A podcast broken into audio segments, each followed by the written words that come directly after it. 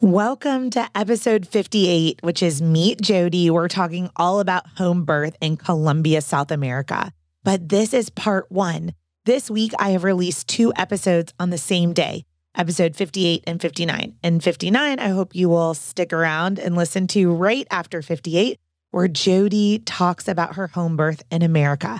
So let's get to it.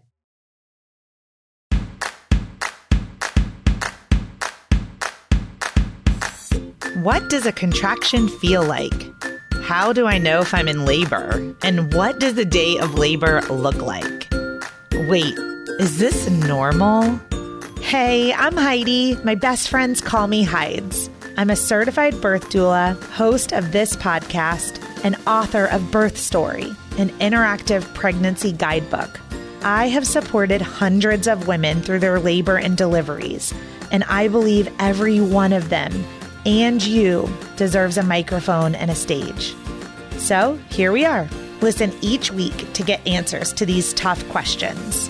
Birth Story, where we talk about pregnancy, labor, deliveries, where we tell our stories and share our feelings. And of course, chat about our favorite baby products and motherhood. And because I'm passionate about birth outcomes, you will hear from some of the top experts in labor and delivery. Whether you are pregnant, trying desperately to get pregnant, or you just love a good birth story, I hope you will stick around and be part of this birth story family. You guys, my book is out. I mean, it is out in the world. I cannot believe it. I have been writing it for several years and it's just mind blowing. Birth Story, Pregnancy Guidebook and Journal is a one of a kind discovery into your pregnancy that provides you education through storytelling. So, what's it really about? In the 16 years that I have served women with every personality type, I noticed there was a huge disconnect between what my clients were craving for childbirth education in a book and the books that were actually available on the market. There seemed to be unlimited resources if you are looking for an unmedicated birth or a natural birth or a home birth. But there just weren't a lot of resources for my clients who were part of the 92% of women birthing in a hospital and very much open to medical interventions like an epidural, nitrous oxide, and opioid medications. So I wrote that book to fill the gap for you. Week by week throughout your pregnancy, you will engage with material meant to educate and empower you as you plan for your own birth story hospital, medicated, unmedicated, or something in between. You are welcomed each week with a postcard from the womb, which is an adorable note from your baby about their miraculous development, as well as the amazing changes occurring within you. Then you are invited to use an uplifting birth affirmation and to respond to an introspective journaling prompt to document your feelings, curiosities, and wonders every single week. With room to memorialize your own birth story, this book will become a memory keeper and a legacy gift for your baby. You are encouraged to read one of my favorite birth stories each week, filled with childbirth education, tidbits, and explanations of important medical terms and procedures. These are real life accounts shared with permission from the births that I've attended during my career as a doula. And I gave you a great mix. In the 42 week guide to your pregnancy and 42 birth stories, seven of them end in cesarean section. About half are unmedicated and the other half are medicated deliveries. This is a judgment free book. So take what you need from each element and leave the rest. Okay. Are you ready to buy? I would love for you to go to birthstory.com and buy it directly from me. But I totally get it if you're an Amazon girl. You can head to amazon.com and just type in birth story pregnancy and the book should pop up. I'll deliver it straight to your doorstep. And I would venture to say that you might be an audiobook kind of woman because you're listening to a podcast. So if you would prefer to listen to this book, then I have recorded it and it is available for download at audible.com or on your Audible app. Thank you for being part of the birth story community. I am so excited for you to have this book in your hand. once you've purchased it and it has arrived. I hope that you will give me your thoughts and feedback. And don't forget to take a selfie with your book and post it on Instagram and tag at Birth Story Podcast. Welcome, Jody, to the Birth Story Podcast. How are you? Hi, you? I'm great. Thank you so much for having me here. I'm so excited. I am really excited too. I know very little. I just know that we're going to talk about your two home births, one in Colombia South America, not South Carolina. Uh, And- that's right. and one here in North America in North Carolina. So I'm really excited and let's dig in. Tell us though, like a little bit about like who you are, how old are your kids? And then I want to know like how were you living in Colombia, South America, and now North Carolina and how that shakes out. okay. Well, I'm originally from North Carolina, and um, I have two kids. I have a three, almost four year old daughter named Quincy, and a five month old daughter named Joy. I grew up here in the Charlotte area and went to university here where my husband and I met in the education department um, at UNC Charlotte. And he, after we graduated, he moved to Bulgaria with the Peace Corps. And I stayed here in North Carolina and I was in the Teaching Fellows program at UNC Charlotte. So I was teaching in North Carolina for four years. And so he lived in Bulgaria for two and a half years and we did long distance. I went to visit him a couple times. And then when we knew uh, that when he finished that, we wanted to travel together. So when he finished his um, service in the Peace Corps, which he, he taught um, in a small school in a small village there in Bulgaria, and when he moved back, we spent a year kind of figuring out what we wanted to do while I was still teaching here and finishing up my um, commitment with the Teaching Fellows Scholarship. And we first moved to Costa Rica and we lived in Monteverde there for two years. And we weren't quite ready to move home. And we found Manizales, Colombia, and we taught at a school there. Both, both of the schools that we taught at were mostly local families and, and, and children. And so bilingual kids. We taught English immersion. And we lived in uh, Colombia for four years and we just loved it. It's a beautiful place to live, beautiful place to work, a very, very special time in our lives. And so after my first daughter was born, we spent her first two years in Colombia and we were just ready to um, be a little closer to family and we moved back to Charlotte. Wow. Okay. So my family is Colombian and they're from Bogota. And so where were you in Colombia? We were in Manizales, which is um, west of Bogota. So we always flew in and out of Bogota, and especially once once we had the baby, we were uh, we would spend a couple days. We would split up the travel and fly from Manizales to Bogota, and stay there for a day or two before we came back to Charlotte. And so I did spend some some time in Bogota too. Oh, cool. Okay. So you're living in Colombia and tell me about getting pregnant. Was this planned? Yeah, it was. We were um, ready. I had. I'm one of those people who have always wanted to be a mom, and I was. I've been ready for a long time, and you know, I never really imagined starting my family abroad. Uh, but we, when we moved to Costa Rica, we met. We were friends with several other families who had kids who had either started their families abroad or were traveling long term with their families and it really just opened my eyes to what that can be like and the possibilities there and we got actually we got married when we were in costa rica we had our wedding in monteverde where we lived and when we moved to coast to colombia we were, we were ready to start our family. And so we actually found out and got a pregnancy test and i took it at home. It was my husband's birthday. I took it at home by myself. I was so excited. And uh, when he got home later that day, we had celebrated his birthday, and I was waiting to tell him. And uh, after we had celebrated his birthday and had dinner and exchange, you know, give him a gift and everything, I said, I think I have one more birthday gift for you. And I showed him the pregnancy test, and that was the beginning of that. And you know, we were very fortunate. The the school that we worked in had just a phenomenal support system for foreign teachers.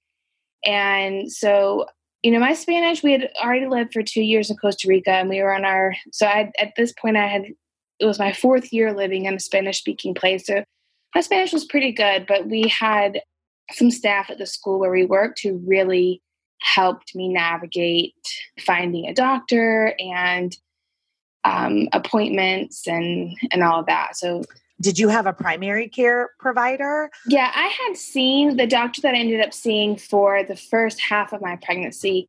I had seen him the previous year just for like a yearly physical, but not really talked much about family planning so much. And he was a gynecologist that many of the foreign staff, he, he was a parent of a kid at our school.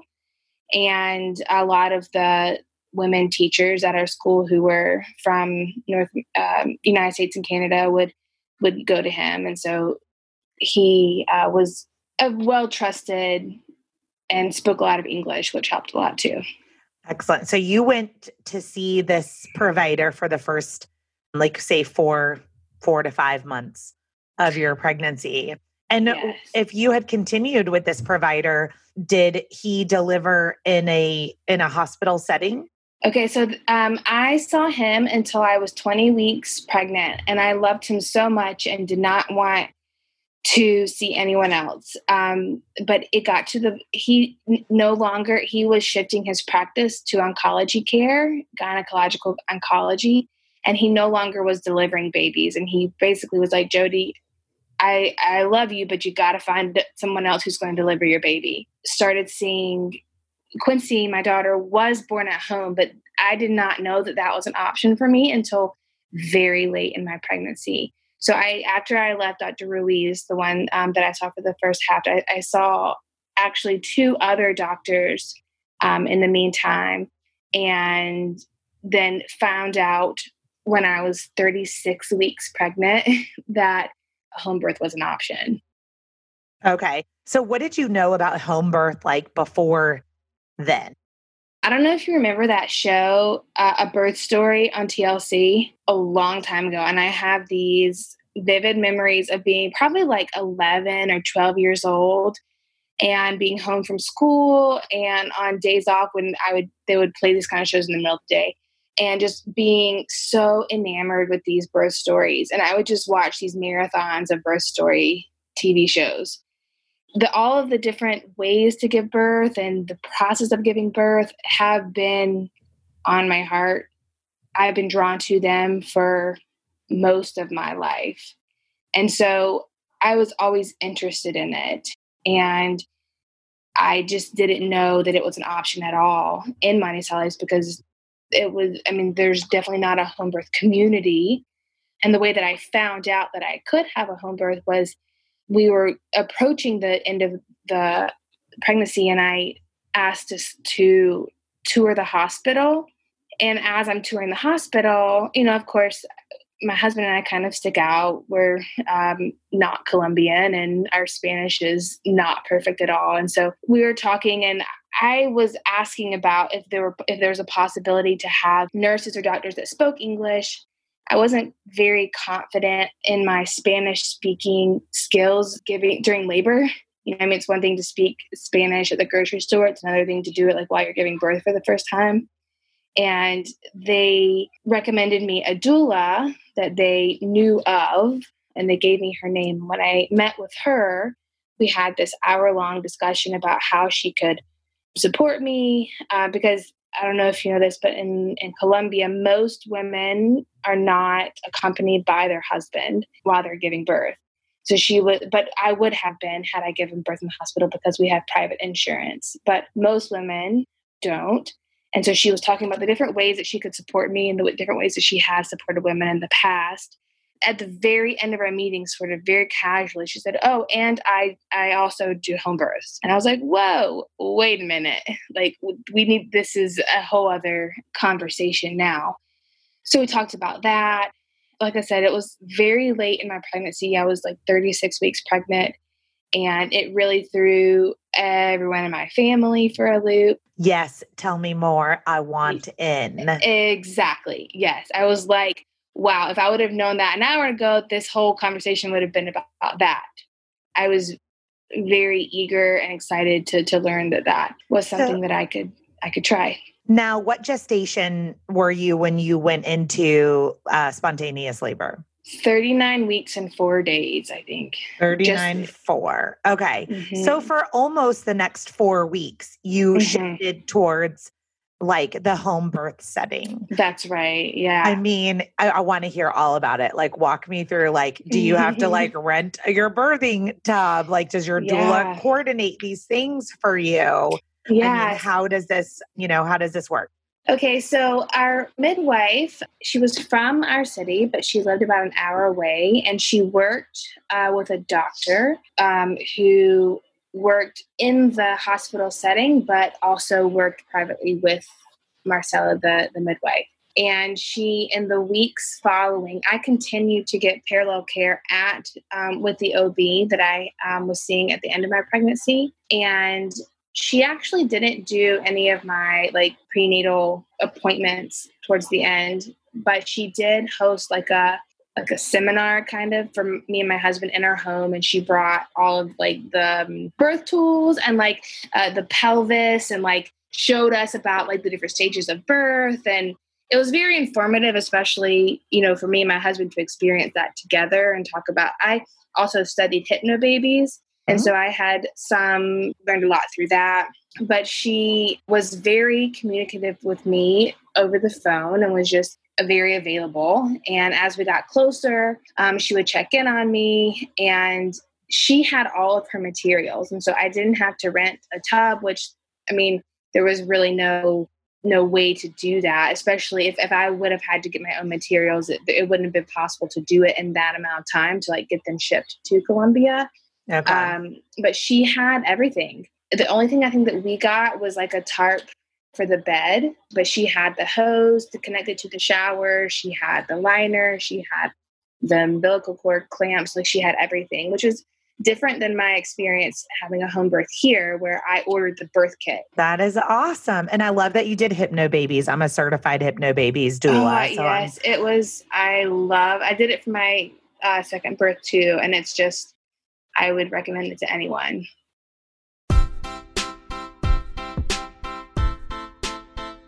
Hey, it's Heidi. I'm interrupting the podcast to let you know about a free resource that I've created for you at birthstory.com. All you have to do is go to birthstory.com and then click the tab that says the workbook. Once you put your email address in, an entire resource library of all of my secret sauces are available to you for free as my thank you for listening to the Birth Story podcast and being part of this community. At birthstory.com, under the workbook, you will find a birth plan template, articles on circumcision, delayed cord clamping, flipping a breech baby, packing your hospital bag, acupressure points, placenta encapsulation, and so much more. There are over 20 free articles ready for you to download at birthstory.com. Now let's get back to this amazing episode. Yes, I would as well. Mm-hmm. it just changes everything. So, if anyone's listening and they're not familiar with Hypnobabies, it's a type of self guided relaxation or partner guided, even relaxation through script reading. It's a very specific type of childbirth education. But one of the main examples I love to give is if you walk into a hospital, at least in the United States, to give birth, one of the first things they ask you in triage is, honey, what's your pain level? One to 10. Mm-hmm. And, you know, vomit. But in right, babies, right. it's, you know, a very specific language. So we do not say labor. We say birthing time. We don't say contraction. We say surges or pressure waves. Mm-hmm. And we mm-hmm. certainly don't say pain scale comfort scale or like how comfortable are you mm-hmm. on a scale mm-hmm. of one to 10. So it's really just reframing the mind for positive outcomes through positive language. I definitely had a, a very positive experience with no Hypnobabies both times. And I found it to be very empowering in that way that I could understand more about what's happening to my body and it wasn't this like unpredictable i mean it is unpredictable but it it wasn't this scary unpredictable thing that was happening to me that i could understand more about how to manage the sensations that i was experiencing. Yeah but it really helps you be an active participant in the process of your birthing time. So Absolutely one of the main questions we get is how do I know I'm in labor and like mm-hmm. what does it look like? And so at 39 weeks and four days, or maybe even 39 weeks and three days, I don't know what time mm-hmm. you went into your birthing time. But Jody, walk us through how you knew for sure that you were in your birthing time. Okay. In the about the week before, I would have very, very mild menstrual cramps in the early morning hours, sometimes in the night. And, um, but then they would go away basically immediately when I would get up in the morning. The week of the birth, I gave birth on a Thursday. And that Monday, I felt this like enormous surge of energy. And I wanted, we lived in the Andes Mountains in these a gorgeous city, but right outside the city. I mean, the the edges of the city were right into nature, and so there was this like mountain. I call it a hill, but it was really a mountain that we would walk. And I just like I was like, I've got to go. I've got to get up there. And so we just like pushed it. And that day, I had like some very light bleeding, and I thought, oh, maybe I don't know, you know, but nothing happened. The next day on Tuesday, we went to go see my from one of my last prenatal appointments and I told him that I had been having some light menstrual like that felt like menstrual cramps and he said, Well, those could be contractions. Um, let me send you to the hospital for monitoring just to see if you are having contractions. So we went. They did like 20 minutes or so of monitoring, and they. Get, I remember sitting there with my husband, and they gave me a sheet, and it was a flat line. They were like, "Nope, you're not having any contractions whatsoever." And I had kind of convinced myself that it would, you know, I would be at least a week over because that's, I don't know why I thought that, but because the average gestation for a first time mom is 41 weeks and one day. Right. Probably yeah. Hypnobabies taught you that. Exactly. Yeah. and so we went home. That was a Wednesday, the, the Wednesday that we um, got the monitoring, and we went home and we were like, okay, let's just, you know, cozy in it was summer break. And so we had stayed in Colombia for the summer. And most of our friends had been traveling and were returning. It was the end of July. We're returning back to Colombia to get ready for school to start again. And so we had some friends over that night. We ha- we ate pizza and just hung out. And I didn't feel anything. So then th- that night I went to bed, woke up the next morning, and I had had some of the like cramps again, but I mean, just very mild. And I stood up and went to the bathroom. And right as I was passing through the door, I felt like a surge. It, it that's the best word to describe what it felt like was like a surge that sort of had a rise and fall. And I remember looking at my husband and I was like, I think I had a contraction. I think that I that felt different. It felt more like a rise that came to a peak and then just kind of fell back down. And then when I went to the bathroom, I had the bloody show and I texted my midwife and she was like, okay, this means your body's getting ready. And I had read so much that I was like not ready to go there yet. I knew that, you know, pre labor could last days. And so I wasn't and for the first while, I wasn't really convinced that I was actually going to have a baby that day. But really, within, so that was like seven in the morning, within the hour or two hours, my, they were coming every like seven minutes. And I decided to get a shower. I was looking at my notes from from those days, and by mid morning, the the surges were coming every five minutes. And so we called the midwife and she started headed that way. And once I knew the midwife was on her way was when I was finally convinced that, okay, this is probably going to happen today. oh, I love it. Well, I really feel like this is just an accurate depiction of the way that most spontaneous birthing times or labors begin. And it's really like you get this warm up period for about a week beforehand. You know, I'm curious to see if you had lost your mucus plug in that, you know, week or if that was when you had your bloody show, if that was the first mucus that you had seen. No, I definitely did lose it throughout. It's just, especially as a first time mom, it's such a bizarre, these things that happen. You're like, wow, okay, that seems like something different. I remember taking a picture, and my mucus plug had come out in big pieces.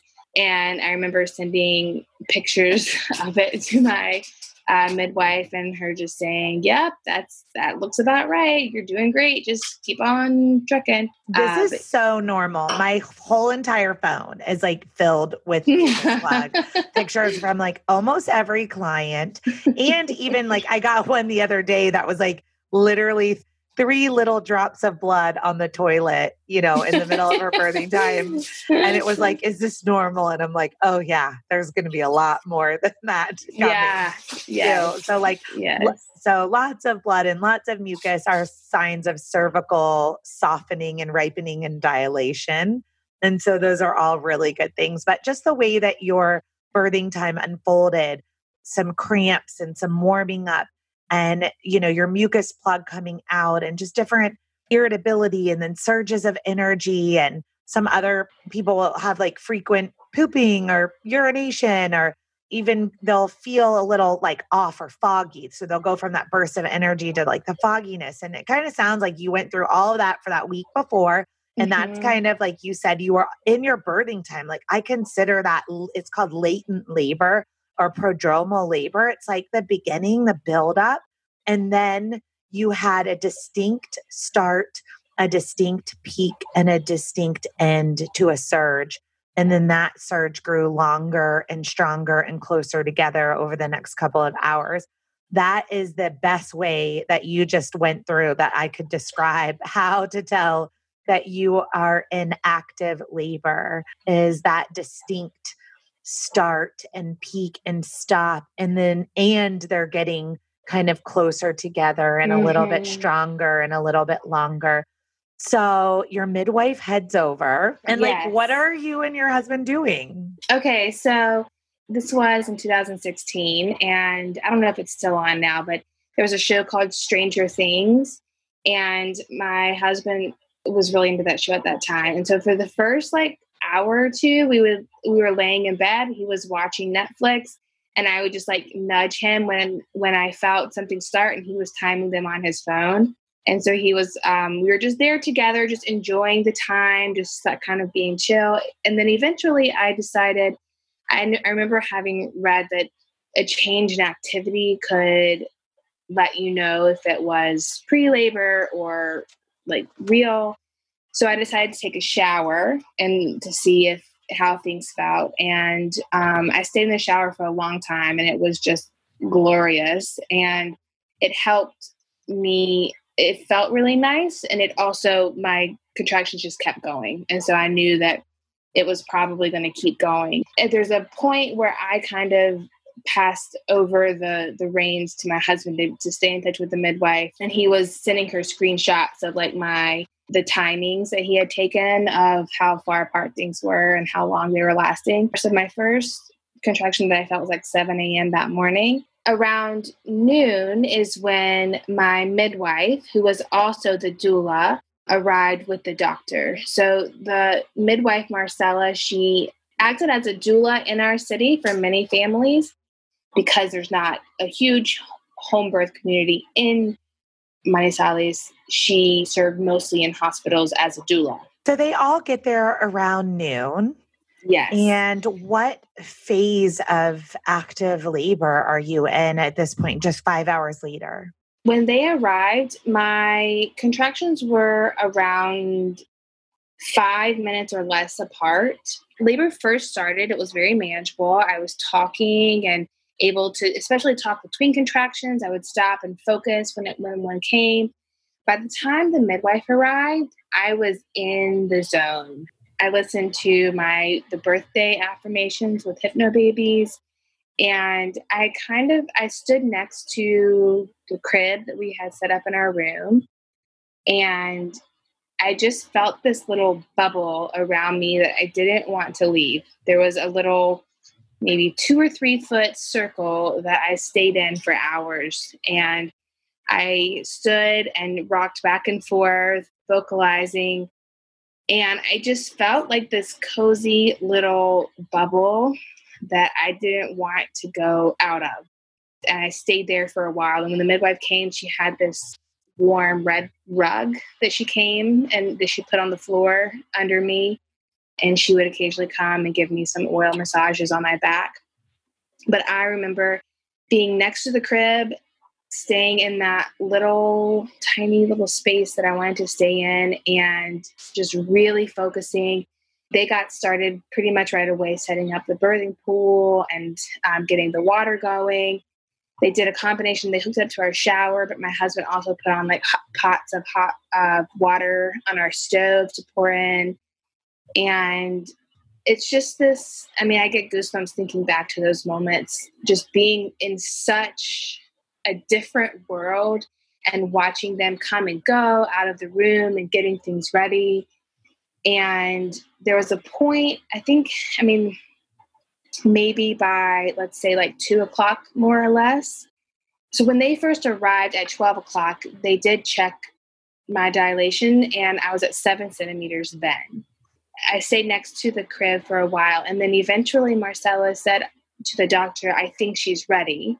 Because she, and, and this wasn't the case with my second home birth, but she wanted me to wait until I was 10 centimeters before I got into the pool she at one point said, I think she's ready. And she later told me that she could just tell, like, with all of her experience, she could tell by the way my breathing sounded that I was at 10 centimeters. And yeah. so, and they checked and I was. And I remember just thinking back, I was just in awe of that, that she could just hear my breath and tell. I think being a midwife, a doula, birth worker of any kind is sort of a calling, and it's hard to explain sometimes this concept. Like a lot of my hospital birthing clients will say, like, well, how do we know when to go transfer to the hospital? And I don't know how to explain it to mm. them other than like, not just me, but my other colleagues in the doula community. Like, we are listening to your body and your breath and feeling the sensations and you know i put my hands on your uterus and i can feel that the how strong the surges are and it's very easy to tell if someone is at 4 or at 7 or at 10 without any cervical exam at all yeah. so to hear you honor that is just awesome. It was beautiful. Uh-huh. It was just, it was really wonderful. And so when after that, I, I got in in the pool, and it was just heaven. the contractions kept coming, but they just the edge. It took the edge off. I remember I would the feeling, the rest that would come between the surges. I actually fell asleep and a couple times i would have dreams between contractions and or like wake myself up snoring and i mean this is you know at this point in my birthing time that rest time would sometimes be less than a minute but i would fall asleep and um, then just like wake back up and keep going yeah and do the work that you needed to do mm-hmm. and then it is so amazing that our body gets flooded with natural opioids. And, you know, often the process, especially in a hospital birth, it's interrupted with, you know, epidurals and bright lights and people talking and, you know, all of these other things. But especially at home or as as natural um, as possible, it allows our body to surge with natural endorphins and opioids and, and oxytocin and all these things that make us feel so drugged and so mm-hmm. good and can fall into people say how it's not how could you sleep in between And it's like, well, you just have to trust that Yeah. it will happen. you will be so, your body will take such good care of you that you will rest and sleep in between. Now, at seven at noon, you that would be technically the medical definition of, you know, transformation um or you know transition hmm and so you're doing hard hard work so what time was it when you know between seven centimeters and 10 centimeters when you climbed into the tub what time is it now I think around so just to give you the full scalp, she was born at 3:48 in the afternoon. wow yeah And then so I think I got in the pool around I, I I'm not sure on that. Like after the midwives came, I, I know when she was born, but the the the timing in between there is yeah it's a little know, fuzzy it's a little fuzzy. But so I was seven centimeters at noon when they arrived. And then I would say maybe like between one and two, one o'clock and two o'clock is when I got in. And then I um, worked in the in the water for a while. And then I remember laying there, laying back, and then I started pushing. Like the the first time, it was like this little tiny push. And I remember my eyes popped open, and I looked at Marcella, and I was like, "I think I just pushed." And she just smiled and said, "Okay." and I just, I, I didn't expect that. That like my body really just knew when to push, and I wasn't expecting it. I didn't tell my body to push; it just did, and it was just a phenomenal experience. it is miraculous the fetal ejection reflex and feeling it and allowing your body to experience the whole circle I mean, it's just, it's magical.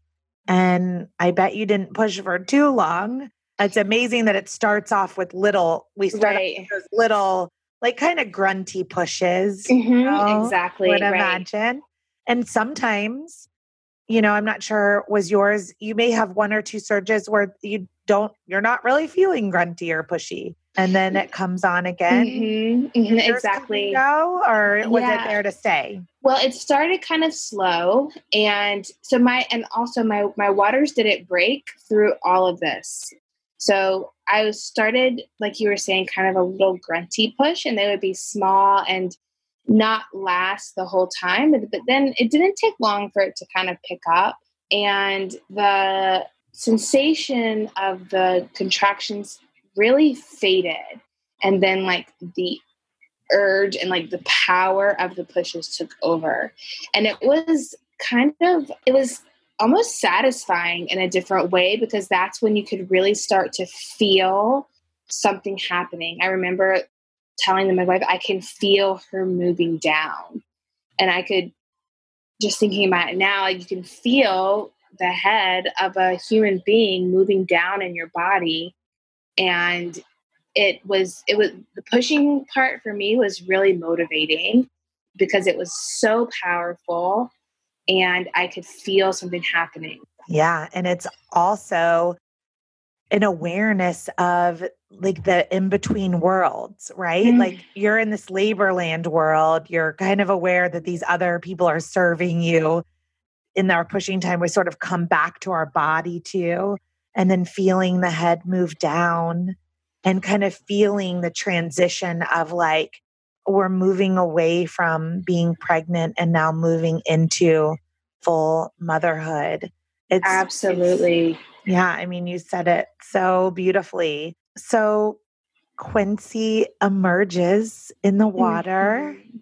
Yeah, so she okay, so I was laying back and I was pushing and the midwife asked me to get up on my knees and just minutes before she was born is when my water broke and so I remember that feeling as well and seeing it like come into the water and there was meconium in the waters which wasn't a problem but then I got up on my knees and I just pushed harder than I have ever pushed before. And her cord was wrapped twice, and the doctor reached down and scooped, up, scooped it off her neck. Man, when she came out in those last moments, you know, it was just like nothing. I mean, just can't describe. I could have never expected or understood or imagined what the room felt like in those moments where it was silent except for like the roar of my pushes and the people in the room with me it it felt it was quiet but electric. You know everything the air was charged and it was just so beautiful and i felt so respected and honored by the people who were there with me. And she came out and um, she took a minute to to breathe. And just as uh, they were going to give her some air she took that first little gurgly cry. And it was just it was divine. It was just something for someone who's been watching birth stories on tv on her days off from school since i was 12 years old i could have never even dreamed of how magical that moment was. And it just i mean when i think about it i can feel it. I can feel the way my skin felt. I can see the way the sun shone in the room. I can see the vernix on her skin. And it was just the happiest moment. It was really beautiful I mean, I have goosebumps all over my body and like some tears in my eyes, like unbelievable. Well, tell me about the third stage of labor and delivering the placenta. Mm-hmm. So we stayed, I stayed in the pool for a few minutes and um, my husband cut the cord and the placenta didn't come super quickly. And we, and I got up on the bed and the midwife massaged my stomach and after waiting a little bit, she very, very gently, she had the umbilical cord, but she kind of just very gently moved it in circles. And eventually it did come.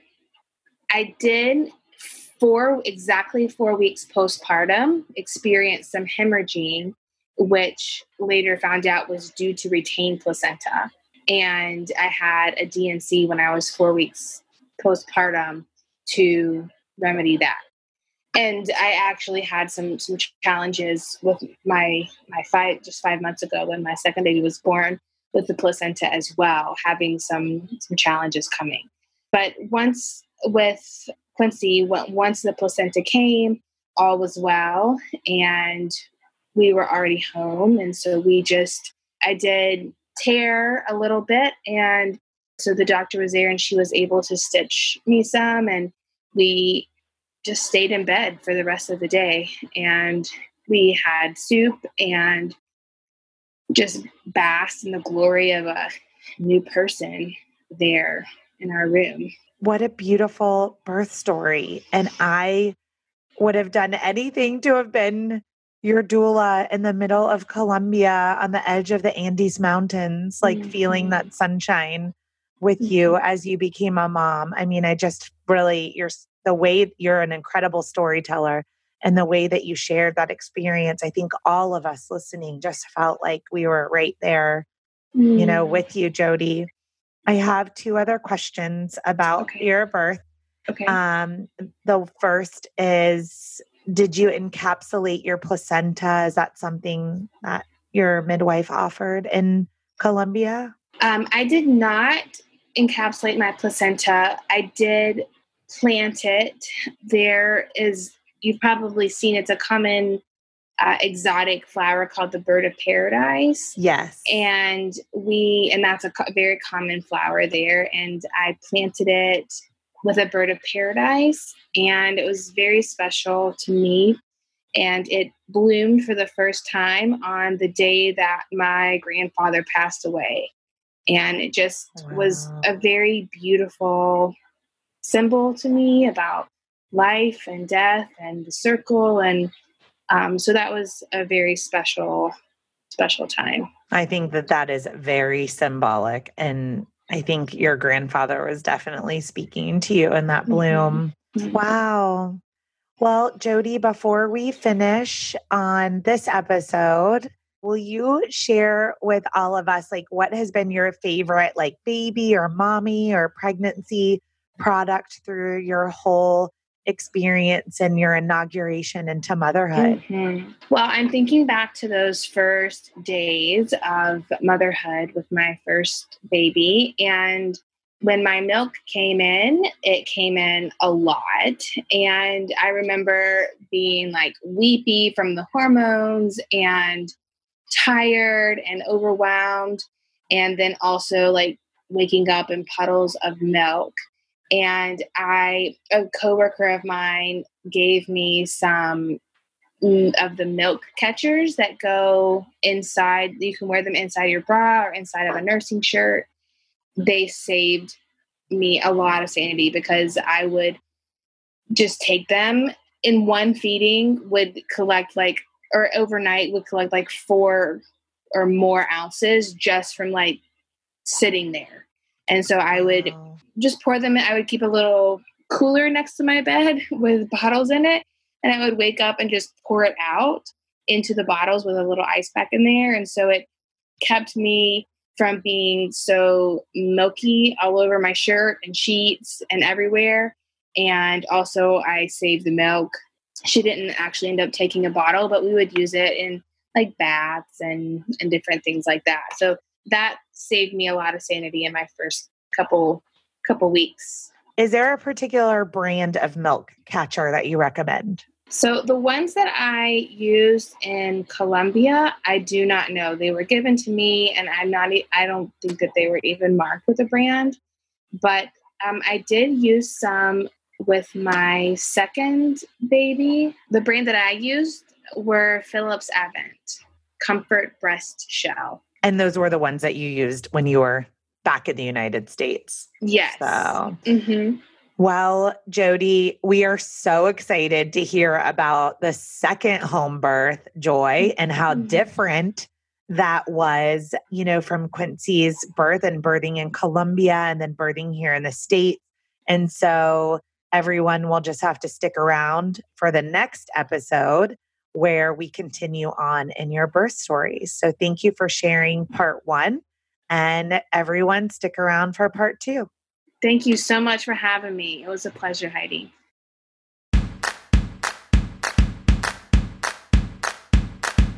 Thank you for listening to Birth Story. My goal is you will walk away from each episode with a clear picture of how labor and delivery might go, and that you will feel empowered by the end of your pregnancy to speak up, plan, and prepare for the birth you want, no matter what that looks like.